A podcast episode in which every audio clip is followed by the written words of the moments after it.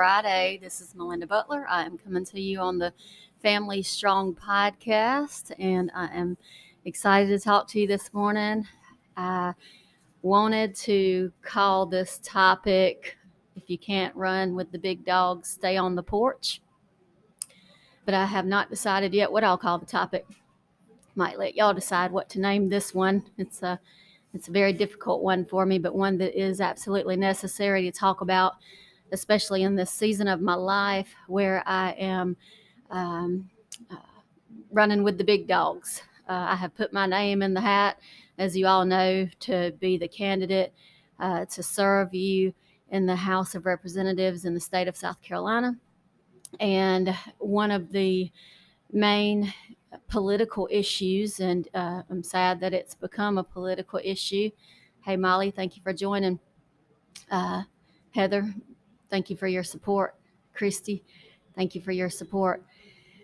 It's been a rough topic for me to uh, try to put together for you, but here we are. The uh, the the issue that we're struggling with right now that's become uh, even more hot button issue right now during this season, and which has always uh, been a, an issue, a very touchy issue for for very good reasons, is abortion just to say the word causes me to have to swallow hard. So let's do it. Let's do it. So so let's talk about. Um, I am Melinda Butler, and I have had abortions. There, I've confessed that part. Now let me give you some history there, and why I'm even telling you that because here I am in the middle of this campaign, and of course the um, abortion. Uh, has become a political issue for whatever reason leaves a bad taste in my mouth and and and y'all's too that it that it has become a political issue because it's not a political issue. It is uh, it's not a democratic issue. It's not a republican issue. It is it is an issue. It is absolutely an issue that we have to deal with but it's such a it's such a heavy topic and it's such a judgmental topic and it's such a shameful topic topic for women. And I don't want to differentiate uh, between my male counterparts. However, it is something that they will never be able to experience. And it is something different. And that's why women loudly proclaim, Get out of my life. You cannot make my choice for me. This is my choice. This is my life and I will make that choice myself, and you will not have anything to do with my choice. And that's why they get so angry. And that's why this issue is so divisive because those on the other side, they feel like the, the women feel like you're judging them, they feel like you're looking down at them and they're just lashing back at you. And I don't know that you're judging them from the other side. I'm certainly not judging them. And but that's how it comes across as, as being so judgmental so so hypocritical in some ways. And so it's hard for me. I spoke at a forum last night in laurens thank you to the laurens liberty society for having me last night. It was a, a, a good opportunity for me to kind of get my thoughts together. But as i spoke and i and i and i proclaimed uh, my abortion stance I felt so hypocritical to say that I am pro life, yet I have had abortions. And, and that's a plural word that I'm speaking to you there. I have I have had abortions. I have lived life. And the shame that came from that, the weight that came from that. I am 45 years old, y'all. And just last year, I shared that with my son Jacob. And just two weeks ago, I shared it for the first time ever with my son Blake. It's just something that we keep inside. We can't talk to anybody about it. We can't talk to our own mamas about it most of the time. We can't talk to our best friends about it sometimes. It's just such a topic that's so shameful. It's so hurtful and it's so deep. And that's why women feel like you can't tell them what to do. Not another woman, not another man, not a court, not a judge, not a law, not anybody. But there's a reason. I have come to understand, and I can't put it all together yet. I, I, can just tell you from my experience where I come from with it and how it's affected me. So, between the ages of 17 and 19, you all know I got pregnant with my first child at the age of 16. And I gave birth to him the month after I turned 17. He's now 28 years old, Blake, and he is the COO of my company. And he is awesome. I he is uh, he runs the business he, he's he's genius minded he he tells me where i'm going every day he keeps me in line i don't know what i'd do without him and and uh, but i was 17 and and i, I had the child uh, thinking I mean, I've already helped raise my sisters. I had started out, you know, my mama was a single parent. She had had me at age 17, and then she had my, my other sister two years later, and my other sister two years later, and my other sister two years later. And she was a single parent. And I thought, well, she did it, and I can do it. And so I had Blake at that, that tender age of 17 years old, not married. And I had a wonderful, Blake had a wonderful father. Jason was a wonderful father to Blake helped me in every way. But I was young and I was selfish. I wanted to go out. I wanted to party. I had not lived any life. And before that, I had not been independent and free enough to live any life. I was just 16. I didn't, you know, barely drove and didn't have any money to do anything and and so after i had blake i gained a little bit of freedom that i'd never had and I, I, started utilizing that freedom and from the age of 17 to 19 i utilized that freedom in a lot of ways a lot a lot a lot of detrimental ways that still have lasting consequences to this day. So from 17 to 19 years old um, I was I was living a life uh, of uh, just you know every day was just a party. I don't remember many of those times, and so uh, in in in looking back though, um, I I was saved. That's that's where the that's where the the rubber meets the road. I know you hear that all the time, but I'm just I'm here to just lay it out to you.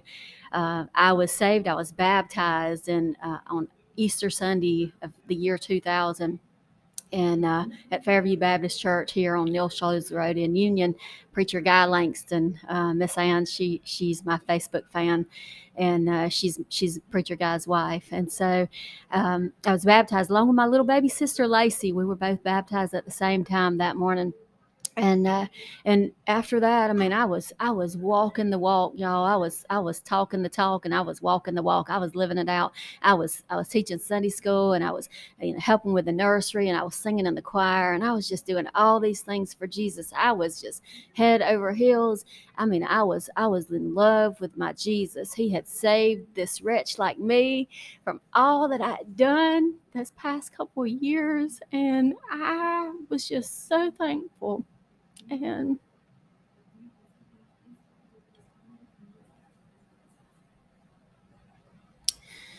but I always had, you know, Jason was uh, my person. Jason was always my person since I was 13 years old, and I met Jason in Sims, and I was in seventh grade, and he was in eighth grade, and he passed me a note up the up the aisle, and he says, uh, "Do you want me to give you a ride home after school?" Jason, he drove to Sims, unlike many of us. Uh, um, he had been in uh, he had, had, been held back a grade or two.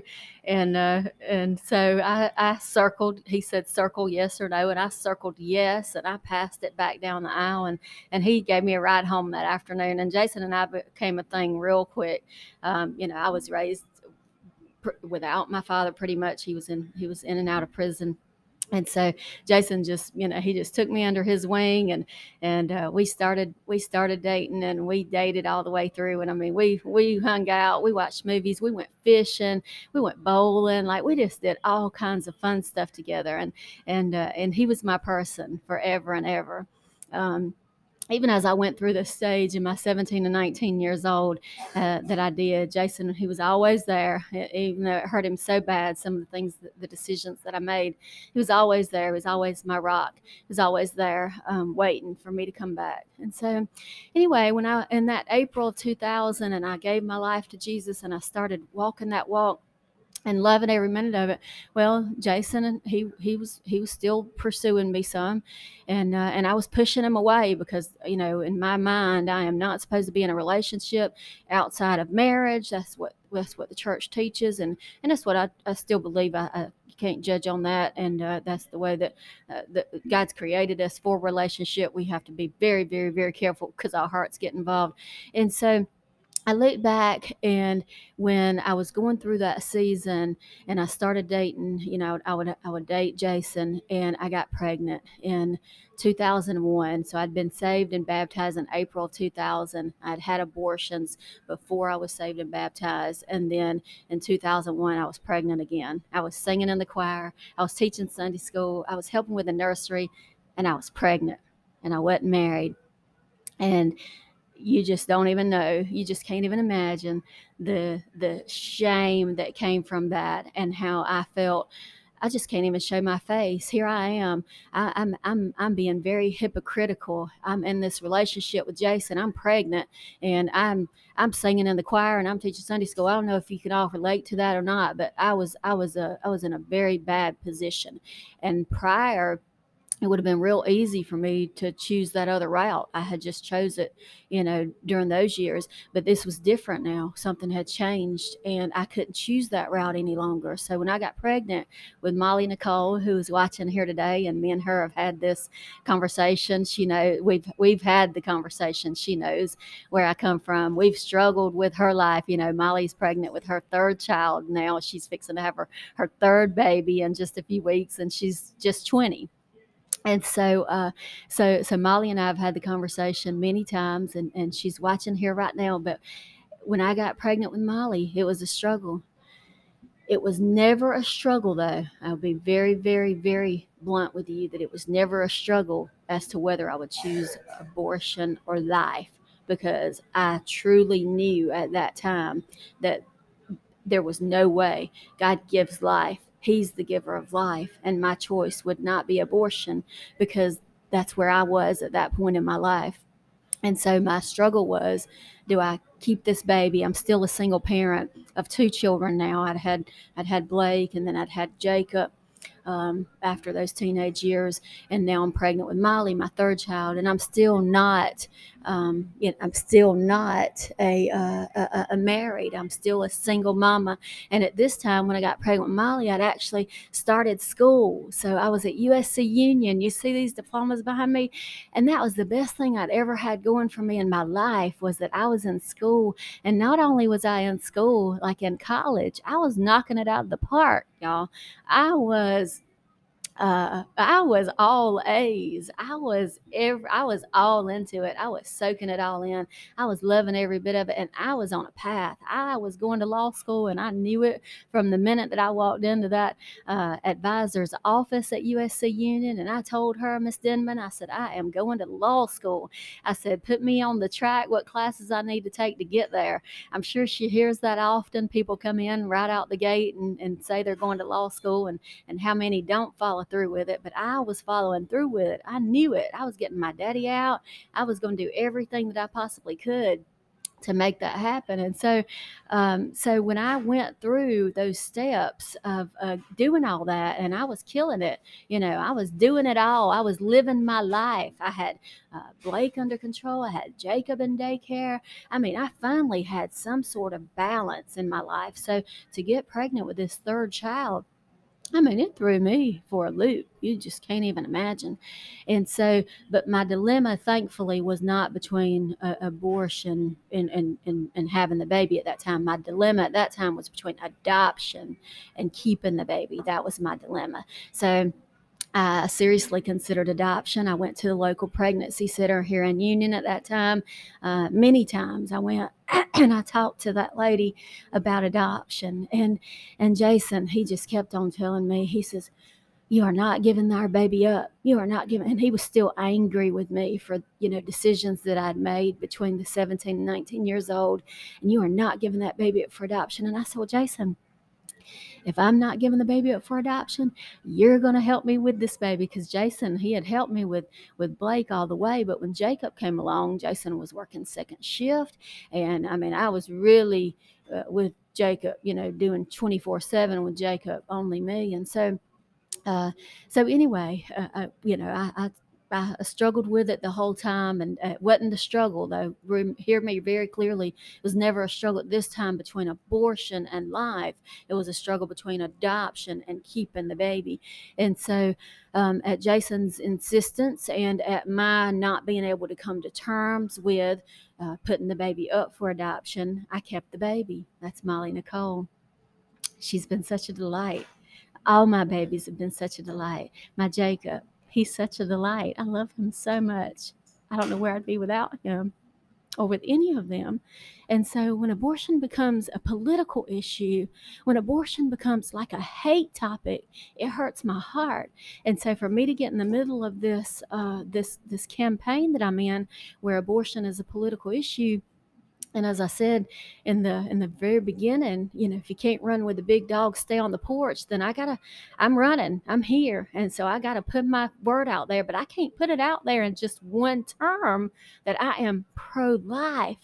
I, I can't put it out there and just say that that's who I am because that that does not describe me. That does not put out there the real story behind where I come from. And we all got our stories and we all got our struggle and we all got our reasons for believing the way that we do. And we feel very strongly about it. And with what's going on in the media right now and where, where it's coming down that, you know, Roe versus Wade could potentially be overturned. I don't know if it's the right thing or not, y'all. What I know is that abortion is now an epidemic. It is. It's just like fentanyl. It's an epidemic. It has taken our young people's soul. It has taken our babies. It has taken our, our children away from us. Fentanyl and abortion, both of them. And so uh, that that's where we are with it. It is a problem that has to be addressed. What's the best way to address it? Out of love. That's what I know. You come from a heart of love with it, and then you figure out what's the best way going forward for our community, for our state, and for our nation. But we can't do it out of hate. We can't do it out of a one term, you know, raise your hand and check this box. This is who I am. We got to do it out of a heart of love. So, Thank you for hearing from me today. I'm very glad that uh, that you all tune in and listen to me. And I know I didn't give you any law today on DSS and parents and grandparents, but I hope I gave you something to, to live with and work with and, and figure out for yourselves because I know I'm not in that boat alone. I know there was many of us that were making decisions back then. Um, it was just it was it was there. It was legal, you know, which in my mind it's legal. Um, but I was taught right from wrong, same as y'all were. We were all taught right from wrong. We were raised right. We were taught that you don't steal and you don't lie, and uh, and and you you you treat your neighbor as you want to be treated. So uh, until next time, y'all. I don't know when that next time will be, I, it, it, but I will I will be back with you and and uh, talk to you then. Have a good day.